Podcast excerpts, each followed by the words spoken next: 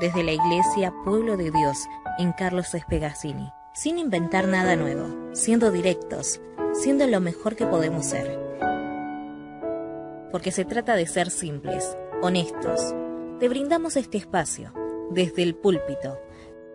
Porque lo más simple es escuchar, luego sentimos. Este es el espacio directo para un mensaje simple. Porque ya no hay diferencia de nacionalidad, ni de clase social, ni de sexo. Porque todos somos uno en Cristo Jesús. Vení a vivir el Evangelio juntos.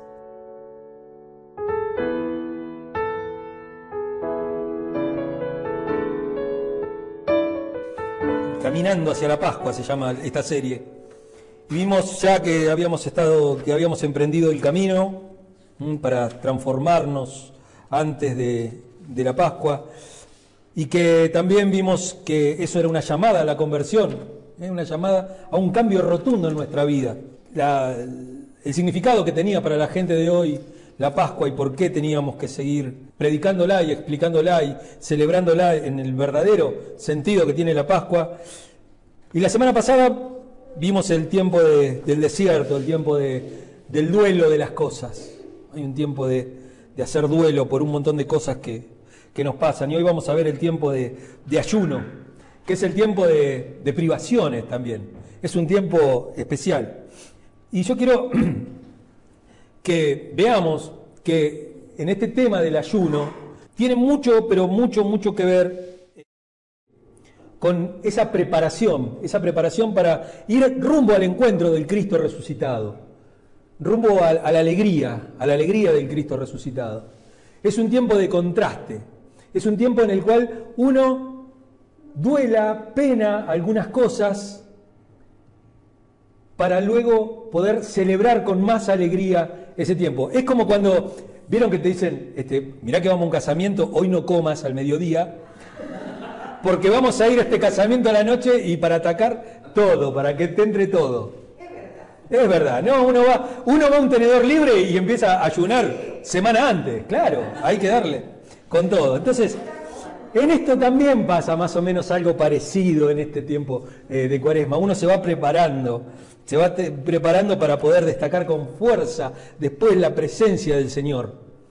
Es, uno está eh, haciendo duelo también por la muerte del Señor, por el sufrimiento, por lo que padeció, por las injusticias, por todas esas cosas, pero eso es para tomar más fuerza en la alegría de reencontrarse con el Cristo resucitado, de encontrarnos, es un camino, es un camino a este, como puse el otro día, el otro día se me ocurrió una frase, estaba, estaba en la cama ahí, este, medio dolorido y todo, y pensaba en la duda, ¿no? Pensaba en el tema de, las dudas que uno tiene cuando le pasan cosas, ¿no? Uno empieza a dudar, estaré creyendo lo, correcto, estaré acá.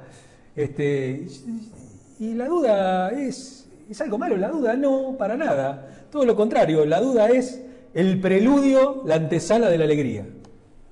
¿Eh? La antesala de la alegría de creer, de la alegría de darse cuenta que es verdad. ¿Eh? Esa, duda que uno tiene, esa duda que uno dice, ¿y será, che, que el Dios y el Espíritu Santo podrá hacer algo en mi vida? ¿Podré sentir al Señor? Y uno dice, qué sé yo, no siento nada, no me pasa nada. Y nos pasa como, como el título del libro de C.C. Lewis, que cuenta su conversión, somos sorprendidos por la alegría. ¿Eh? Por la alegría de creer, por la alegría de darse cuenta algo que antes no sabíamos, que no nos dábamos cuenta. Y el tema es que el ayuno lo entendemos como privación, como una privación, como un ejercicio de auto, autocontrol. Pero yo quiero que veamos el ayuno en el sentido bíblico, en el sentido más, más bíblico. Y vamos a ver eh, Isaías, Isaías capítulo 58. Capítulo 58.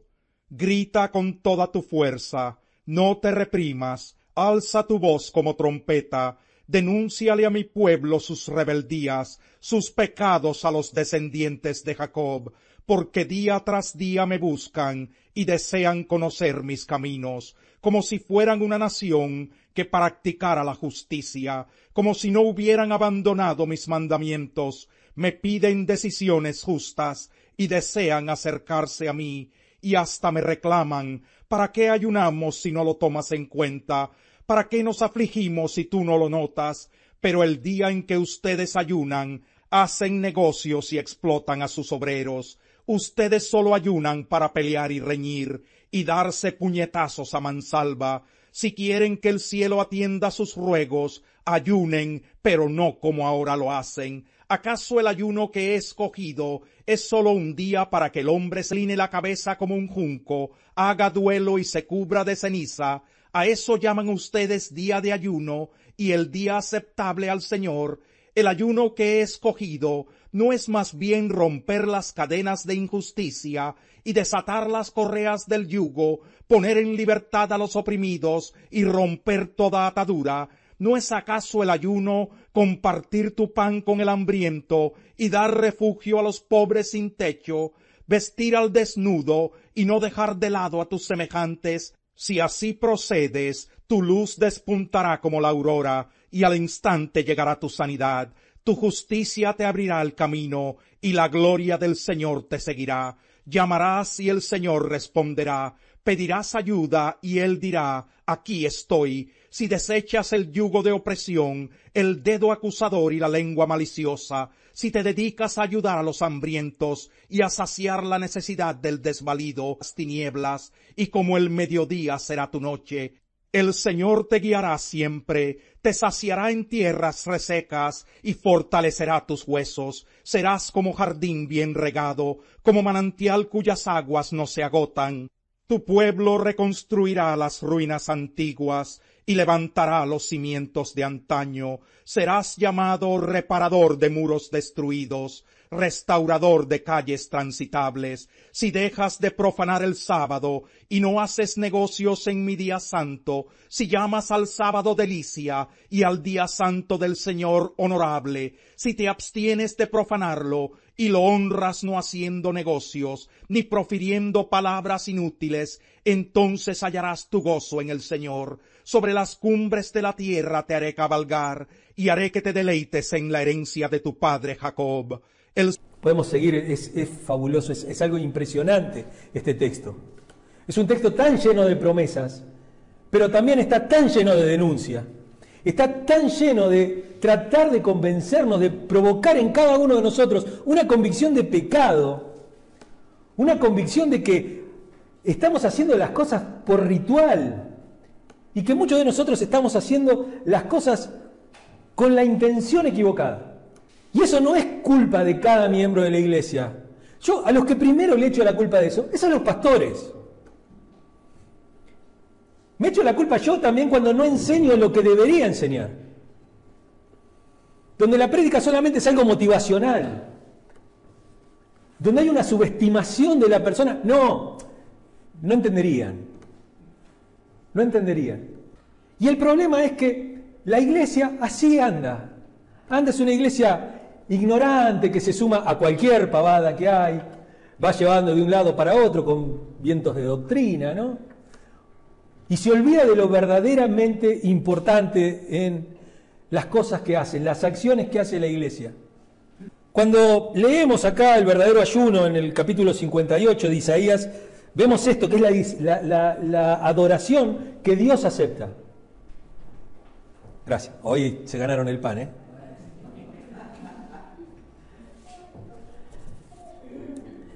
Eh, y acá lo que hace Isaías es contarnos cómo estaba el estado espiritual de la comunidad en Judá y en Jerusalén.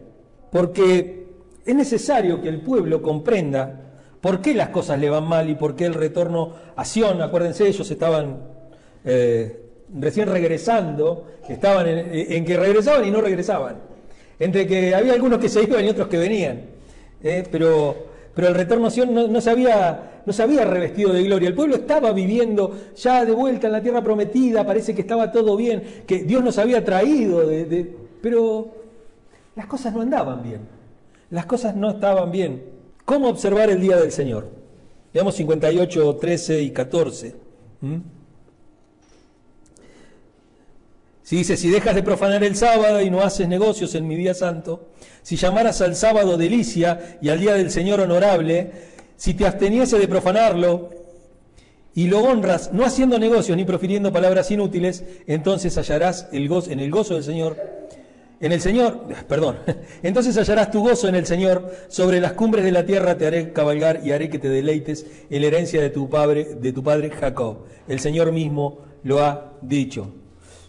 Fíjense, este tema del día de reposo puede ser el sábado, puede ser el domingo, puede ser un jueves, puede ser un miércoles, puede ser cualquier día de la semana. Si tuviéramos hermanos que trabajan todos los domingos, si tengo, no sé, 20 personas en la iglesia que trabajan los domingos, haríamos una reunión también en el medio de la semana como para que ellos también puedan participar. No, no necesariamente tiene que ser el domingo. Porque gracias a Dios tenemos una división de iglesia y Estado. El Estado maneja las cosas como a él más le gusta y la iglesia se sigue manejando bíblicamente, o al menos eso es lo que deberíamos intentar. Tiene que ser un día de descanso, ¿eh? como el versículo 13 lo dice, ¿eh? si dejas de profanar el sábado y no haces, tiene que ser un día de descanso, porque ese es el significado de la palabra Shabbat, que es traducida como sábado. Shabbat es descanso. Y es descanso de todo, no como hacen los judíos del 11, que se toman el sábado pero mandan a todos sus empleados a trabajar. Está bien claro en la Biblia que el Shabbat no es solamente para el judío. Si tiene empleados, también es para los empleados. Si tiene esclavos, también es para el esclavo. Y si tiene un burro, también es para el burro. Es para los animales también. Los animales no tienen que trabajar, tienen que tener un día de descanso. Y es un día, es un día de contemplación, es un día de, de estar. El cuerpo necesita tiempo para componerse por medio del descanso. Tiene que ser un día de alegría, de alegría reconocer al Señor. Acá en el, 17, el 13, versículo 13, en la segunda parte, dice, em, si llamaras al sábado delicia y al día del Señor honorable, ¿eh? delicia, es una delicia tener ese domingo, tener ese sábado, tener ese día que el Señor nos regala de descanso. De descanso. Si tenés negocio, si tenés algún negocio o algo, tomaste un día. Tomate un día. Yo me acuerdo que eh, muchas veces, muchos hermanos, y pero lo que pasa es que el domingo no venimos a la iglesia, porque si no, el negocio, ¿viste? ¿Quién lo atiende el domingo de la mañana? Son dos horas, son tres horas, tampoco nadie, nadie se va a morir. Si alguno estaba, este, eh, si alguno piensa que su trabajo es tan, este, eh, es tan importante como no poder vender dos cajitas más de vino, y bueno, está creyendo raro, ¿no es cierto? Uno tiene que tomarse ese tiempo, porque es un tiempo, eh, y en eso también tiene que ver el ayuno. El ayuno es una negación, una negación a algo. Reconocemos a Dios en su creación, reconocemos que Dios ha creado todo y agradecemos al Señor la dádiva de la vida. ¿eh? Por eso es un día de alegría, es un día de alegría el Señor. Veo que llorar a la iglesia o cómprese un muerto. La iglesia no es, un lugar para poder también derramar lágrimas, pero también es un tiempo de alegría, es un tiempo de gozo, de regocijo.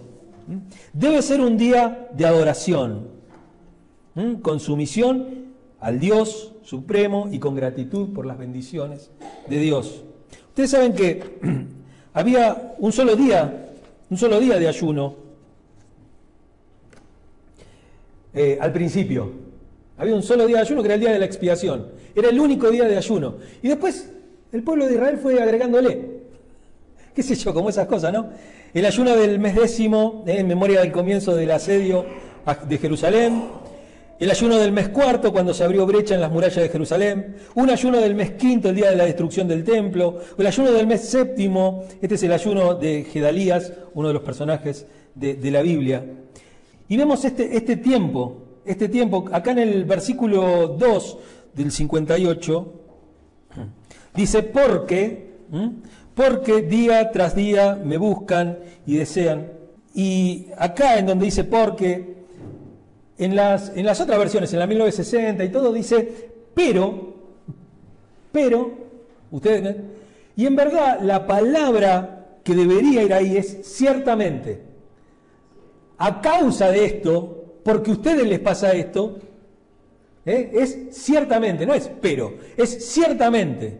Lo está como marcando derecho la prosperidad, la pacificación del pueblo. ¿Por qué le está pasando las cosas que les está pasando? ¿Por qué no están teniendo prosperidad? ¿Por qué le, está yendo tan mal al pueblo de Israel? ¿Por qué está tan infeliz si está, si está en la tierra prometida?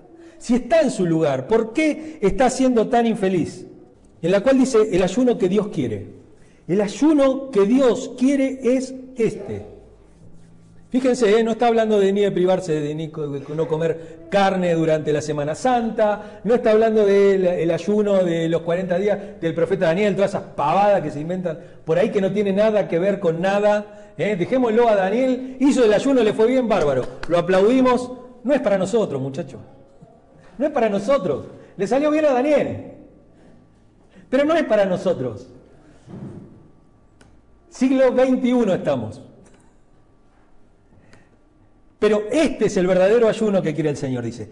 Que abras las prisiones injustas, que dejes libres a los oprimidos, que abras las prisiones injustas, dice.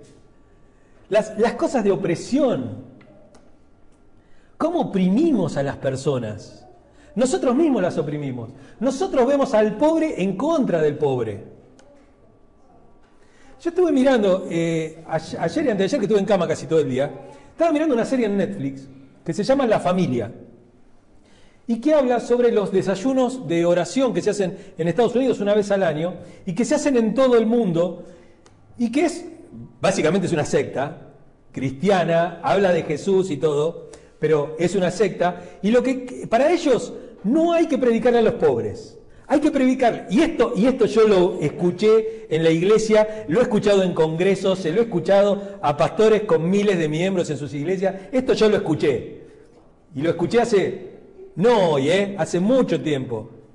Que tenemos que predicarle a los líderes del mundo porque ellos son los que van a cambiar y los que pueden cambiar.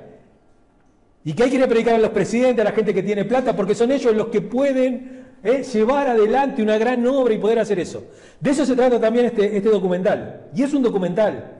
Y existe. Y hay personas que tienen mucho, pero mucho poder y que usan esos eh, desayunos de oración, que acá en Argentina también se hacen. ¿eh? Acá también se han hecho. Acá primero lo hicieron los empresarios. Después se hacía en, Capital Federal. Se hacían reuniones. En el Hotel Sheraton se hacía. ¿Por qué? Porque era, había que ir a, predicarle a los empresarios, a la gente más plata. Los pobres no, porque aparte, otra cosa, si el pobre es pobre es porque Dios quiere que sea pobre. No, no es cosa que se me ocurre a mí, ¿eh? O, porque no se esfuerza, o porque es planero, o porque, no sé, porque tienen pibes para cobrar la asignación universal por hijo. ¿No es cierto? Entonces, vemos, las chicas se embarazan por eso.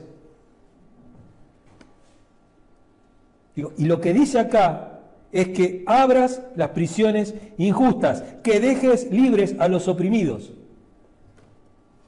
No podemos estar a favor de esas cosas. Tenemos que estar, tenemos que estar con nuestra mente puesta en la misericordia de Dios.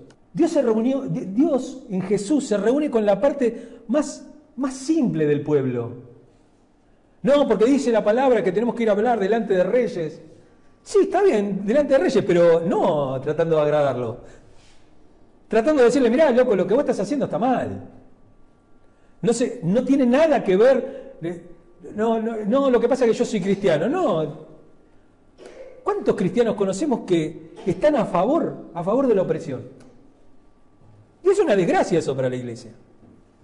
Porque nos pasa como, nos pasó con el carnicero, ¿era, ¿no? Que dijo, no, yo no voy a la iglesia porque la, a la iglesia, la iglesia, la iglesia evangélica no quiere a los pobres. ¿Quién te dijo? ¿Quién te dijo?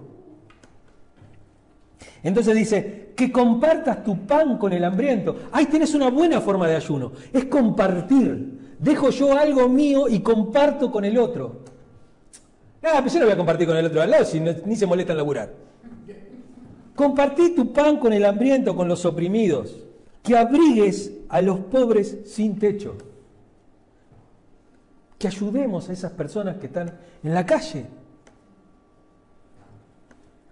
que proporciones vestido al desnudo.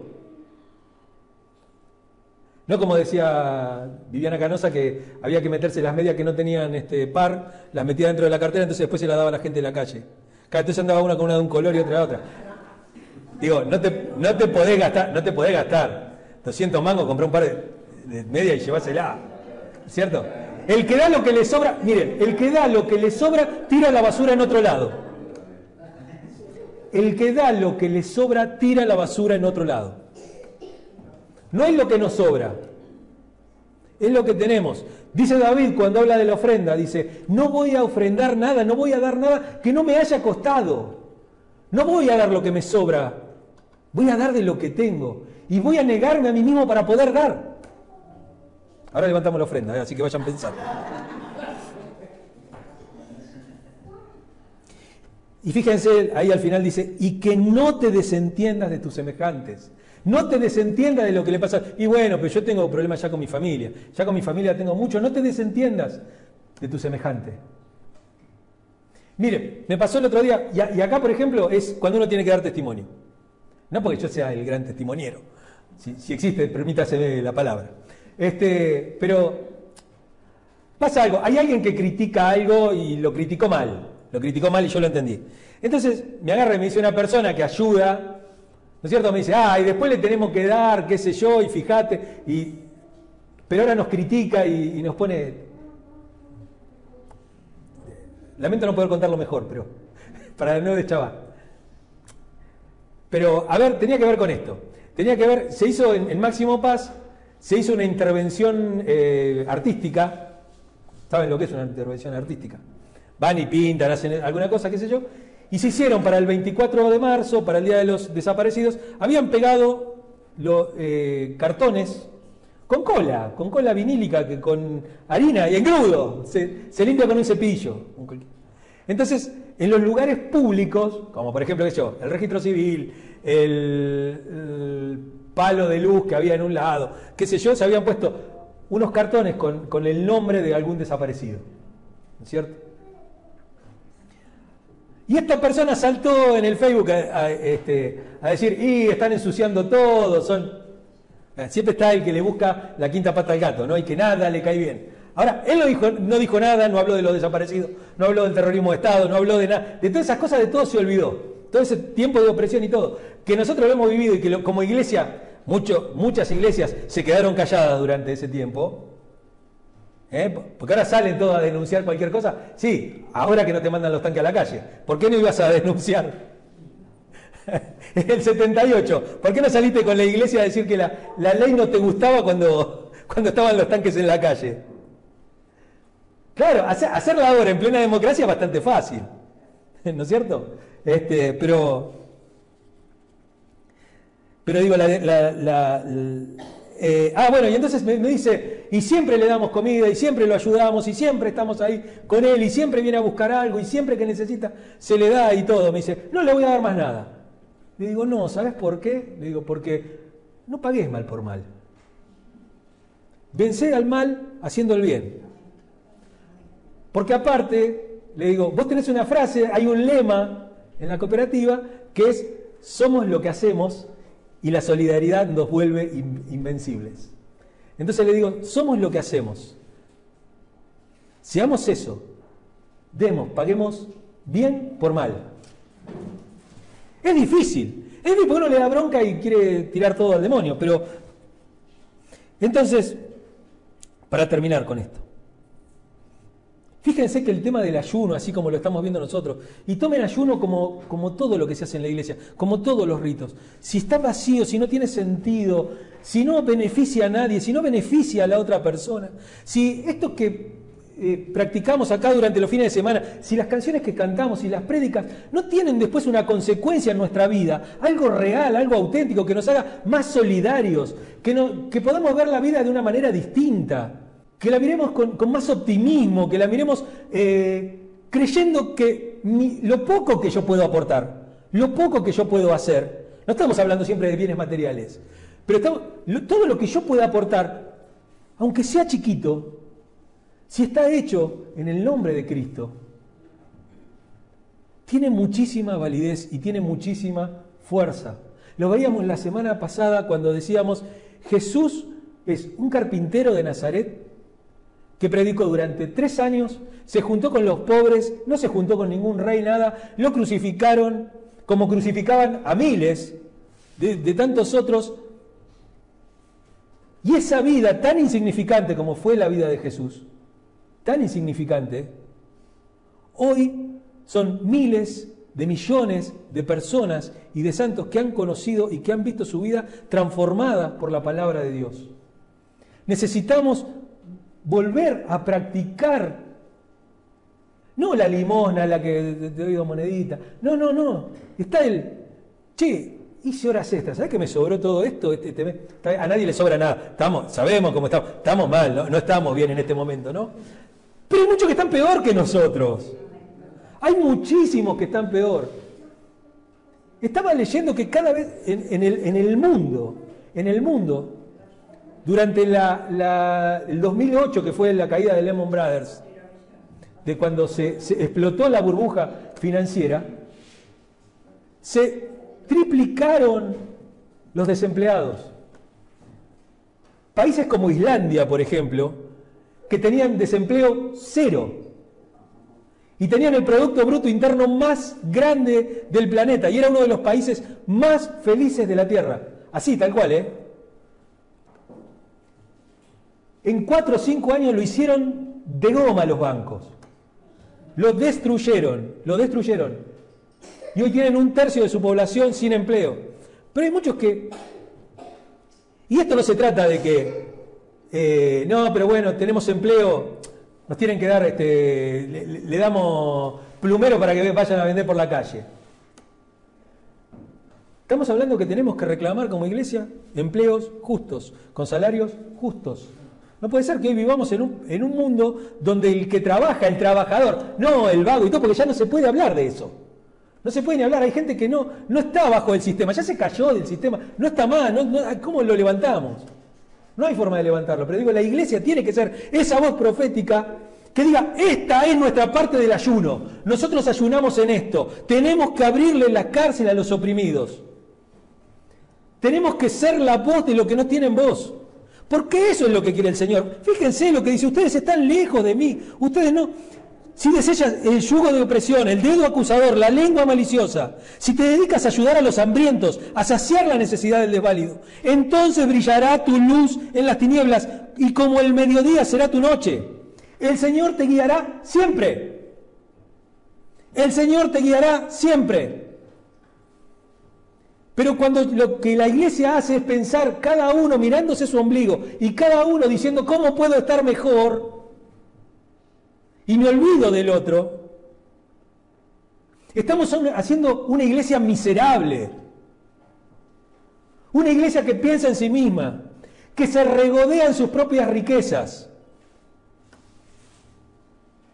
Y que esto lo profetizo, lo profetizo no como el profeta, ay, me dijo el Señor, me bajó un WhatsApp del cielo ahora, sino que lo profetizo leyendo la palabra de Dios nos va a pasar como le pasó a las iglesias del Apocalipsis, que nos va a decir, vos decís que tenés mucho oro, que tenés mucho esto, que vos tenés esto, todo desnudo y miserable sos. O como dice Santiago, se engordan para el día de la matanza solamente. Entonces, seamos esa iglesia. El ayuno es el amor. El ayuno es el amor. El ayuno es el amor que yo pongo por las otras personas. Como dice Dios, dice misericordia quiero y no sacrificios.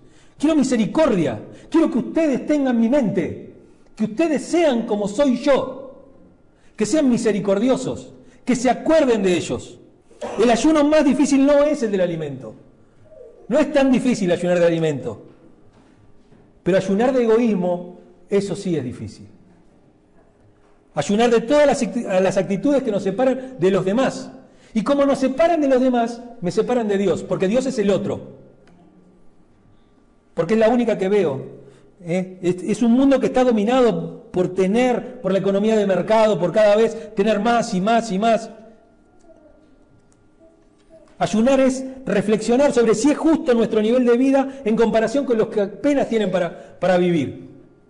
El ayuno tiene que ver eh, de pasar de la reflexión solamente a hacer cosas concretas. Cosas que se vean.